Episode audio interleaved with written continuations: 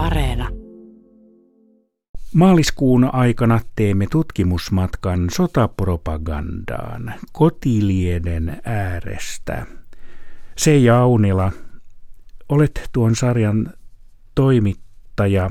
Kerro lisää, mistä on kyse. No, tämä sarja kertoo siitä, kun lähdin tekemään väitöskirjaa toisen maailmansodan ajan kotiliesilehtien sotapropagandasta. Ja mietin, että kun sitä väitöskirjaa, on, se aihe oli siis intohimo minulle, ja työskenteli ja ajatteli, että otan vähän tämmöisiä irtiottoja töistä, niin yhdistän tämän väitöskirjan tekemiseen matkailun. Ja ajattelin, että matkustan semmoisiin paikkoihin, jotka jollain tavalla liittyy tähän toisen maailmansodan ajan kotiliesilehtien teemaan. Ja ne voi liittyä myös todella väljästi ja olla todella semmoisia intuitiivisia reissuja niin, että yhtenä kohteena esimerkiksi päätin lähteä Saksaan, Reinenlaksoon, koska koska nämä kotilienen toimittajat sai toisen maailmansodan aikana vuonna 1942 Saksan naisten natsiorganisaatiolta kutsun tutustumaan tähän organisaation toimintaan ja, ja naisten toimintaa Saksassa. Ja ajattelin, että, että Saksassa sitten itse tutustun myös siihen, että miten siellä eh, naistenlehdet ohjeesti naisia.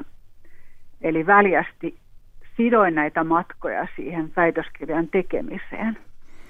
Sinä matkailet tässä myös Kreikassa ja Virossa ja Turkissa ja vieläpä Japanissa. Joo, kyllä. Japanin matka tuli itse asiassa siitä, että olen aina halunnut mennä Japaniin. Ja, ja kun sitten tuli mahdollisuus hakea tämmöistä apurahaa, niin mietin, että millä ihmeellä perustelen sitten tätä apurahaa, että miksi pitäisi päästä juuri Japaniin, kun tekee väitöskirjaa toisen maailmansodan ajan kotiliäisilehdistä, niin itse asiassa Japanilla ja Suomella on vähän semmoisia yhteisiä nimittäjiä toisen maailmansodan ajalta, että samalla tavalla kuin Suomi, Suomessa perusteltiin sotaa ei vaan niin kuin oman alueen puolustamisella, vaan myös sillä, että käydään sotaa sivistyksen puolesta Suomessa idän barbaria vastaan ja sitten Japanissa tämmöisen aasialaisen sivistyksen puolesta. Ja löytyy myös muita yhteisiä tekijöitä. Suomi ja Japani eräällä tavalla tietysti olivat samalla akselivaltiopuolella, mutta, mutta myös erilaisia saarekkeita kulttuurisesti ja kielellisesti. Niin tällä perustelen sitten sai kolmen kuukauden apurahan Tokioon ja pääsin tutkimaan sitä. Pääsin siis kahteen yliopistoon siellä paikallisten tutkijoiden tutkijaseminaareihin pääsin tutustumaan siihen, että miten Japanissa ohjeistettiin naisia. Sieltä löytyi sitten enemmänkin tämmöisiä yhteisiä nimittäjiä, muun muassa siitä, kuinka paljon lapsia tulisi synnyttää ja naisen roolista. Tätä kautta sitten pääsin Japaniin. Ja se perusajatus oli se, että minkä takia sitten halu, halusin en vaan istua siellä tutkijahuoneessa, vaan halusin itse asiassa liikkua ihmisten parissa ja tavallaan tuntea sen, päästä ihon alle, että minkälaisia miten oikeasti ajatellaan eri kulttuureissa, niin tämä liittyy siihen, että tämä mun väitöskirja tein sitä kulttuurin tutkimuksen Jyväskylän yliopistoon, en niinkään historia, vaan nimenomaan kulttuurin, kuinka ihmiset kulttuurisesti toimivat. Miten sinä Seija Aunila sitten keksit tai päädyit nimenomaan kotilieteen? Tämä alkoi jo aikoinaan, kun Yleisradion eläväarkisto perustettiin, olin silloin ihan alkuvaiheessa tämän elävän arkiston toimittaja. Ja silloin me jaettiin meidän hyvin pienelle toimittajajoukolle, niin jaettiin jokaiselle oma alue, jota tutkisi ja siitä sitten toisi sisältöä elävän arkistoon. Niin mulle tuli siinä koti ja perhe ja silloin myös luin tosi paljon vanhoja naistenlehtiä ja jatkoin näiden naistenlehtien lukemista sitten, sittenkin, kun elävarkisto oli jo perustettu ihan vaan omasta kiinnostuksesta. Ja huomasin, että nimenomaan kotiliasilehti muuttuu sodan sytyttyä siitä, mitä se oli ollut ennen sotaa. Ennen sotaa se oli huomattavankin edistyksellinen ja kannusti naisia opiskelemaan, mutta sota-aikana tämä sitten muuttui se käsitys siitä, että mitä naisen tulisi tehdä ja ajatella ja naisen roolista. Ja mietin, että että kun tämä on niin kiehtovaa, niin miten tätä voisi tutkia vähän syvemmin ja sitten voi sinne, että väitöskirja on riittävän iso areena perehtyä syvemmin tähän, tähän tematiikkaan. Kuinka suuri urakka oli mm. kyseessä?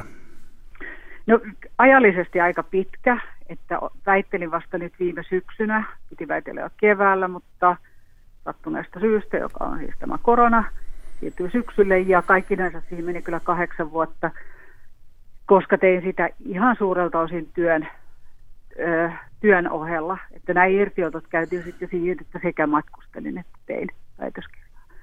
Mutta sitten kävin hyvin seikkaperäisesti läpi nämä, nämä tota, tiheällä kammalla nämä lehdet ja, ja sitten myös kaikki arkistot.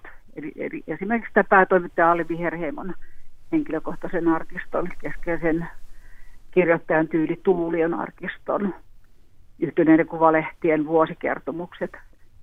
Ajattelin, että käydän ihan jokaisen kiven niin, että, että löydän niin kuin evidenssiä niille asioille, mitä sitten esitän siinä väitöskirjassa. Vastasiko sitten tämän väitöskirjan lopputulema niin alkuperäistä hypoteesiasi?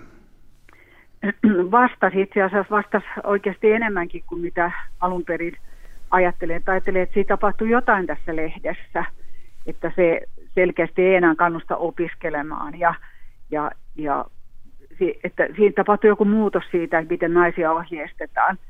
Mutta sitten kun olin käynyt tämän koko materiaalin läpi ja, ja tämän väitöskirjan sitten, sitten saattanut loppuun, niin, niin kyllä lopputulema oli se, että, että Kotiliesi otti aivan keskeisen propagandaroolin roolin – toisen maailmansodan aikana. Ja että siellä oli tämä päätoimittaja oli Vihreämä, joka sen tavallaan airoina toimi ja rekrytoi sinne sellaiset kirjoittajat, jotka sitten tuki tätä, tätä naisten ohjeistusta, josta yksi kes, keskeinen oli esimerkiksi, että tehkää lisää lapsia, että naisten tulee, varsinkin nuorten naisten tulee niin kuin luopua kouluttautumisesta ja synnyttää lisää kansalaisia maalle.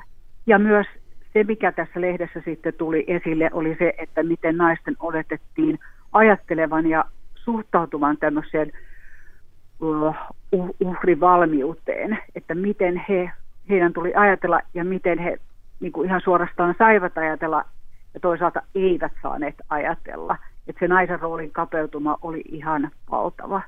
Että kyllä vastas tavallaan toi enemmänkin siitä tietoa tästä tämän lehden propagandaroolista ja sitä, miten sitä tuotettiin, kuin mitä alun perin oli ajatellutkaan. Eli miten kilpistäisit lyhyesti, että mitä tuo sotapropaganda sitten oli? Sotapropaganda kotiliedessä oli sitä, että se, ensinnäkin siis siinä käytettiin ei vain ihan tämmöistä suoraa ohjeistusta, vaan siinä pyrittiin vaikuttamaan tunteisiin.